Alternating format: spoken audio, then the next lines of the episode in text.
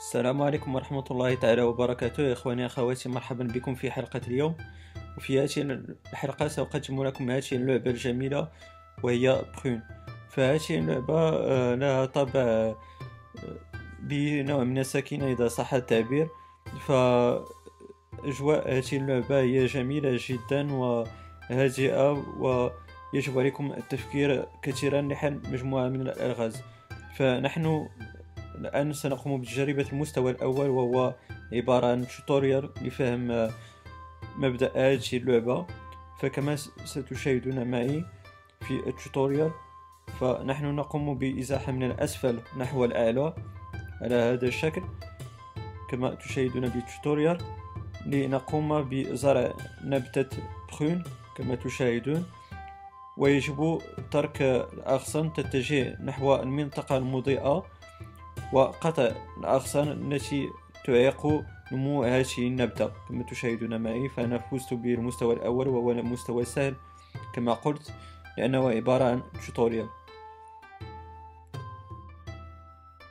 والآن سنتجه إلى المستوى الثاني. كما ستشاهدون معي فبهذا المستوى آه، تزداد الصعوبة في هذه اللعبة.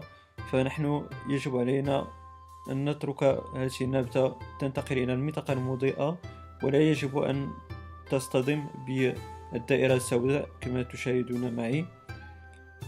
فنقوم بترك هذه النبتة تنمو على هذا الشكل ونقوم بقطع الأغصان لأن الصعوبة أيضا في هذه اللعبة أن الأغصان تشتبك بعضها البعض على هذا الشكل ويجب أن نقوم بترك بقطع هذه الأغصان لكي تنمو هذه النبتة بشكل أسرع وأكبر لتنتقل إلى المنطقة المضيئة كما شاهدتم معي ولنفوز بهذا المستوى. إذا أنا سأريكم بعض المستويات لتفهموا أكثر مبدأ هذه اللعبة. فالمبدأ هو سهل جدا ولكن الصعوبة تزداد مستوى تلو الآخر. فهذا شيء طبيعي.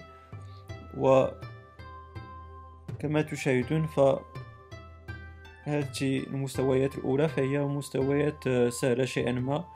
يجب فقط قطع الأغصان لكي تنمو هذه النبتة بشكل أكبر دون أن تصطدم بالدائرة السوداء.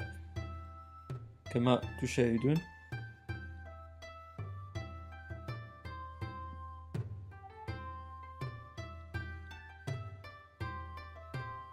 ونحن نفوز بهذا المستوى. فأنا سأريكم مستوى أصعب من هذه المستويات الأخرى. فقط يجب عليكم أن تقوموا بزرع هذه النبتة بشكل مائل على هذا الشكل كما تشاهدون. لكي نقوم باجتناب هذه الدائرة السوداء كما تشاهدون معي. ونقوم بالفوز في هذا المستوى. أيضا ال design بهذا بهذه اللعبة فهو design جميل وهي لعبة جميلة جدا بمبدأ جديد. إذا إخواني أخواتي أتمنى تكون هذه الحلقة قد نالت إعجابكم. إذا كان لديكم أي سؤال أو استفسار فالمرجو الإدلاء به في خانة التعليقات. وأيضا لا تبخلوا علي ب لايكاتكم لتشجيعنا المزيد من العطاء. فهذا يحفزني ولما لا الاشتراك بالقناة لتصلكم حلقاتي المقبلة إن شاء الله. إلى ذلك الحين إخواني أخواتي أستودعكم الله. والسلام عليكم ورحمة الله تعالى وبركاته.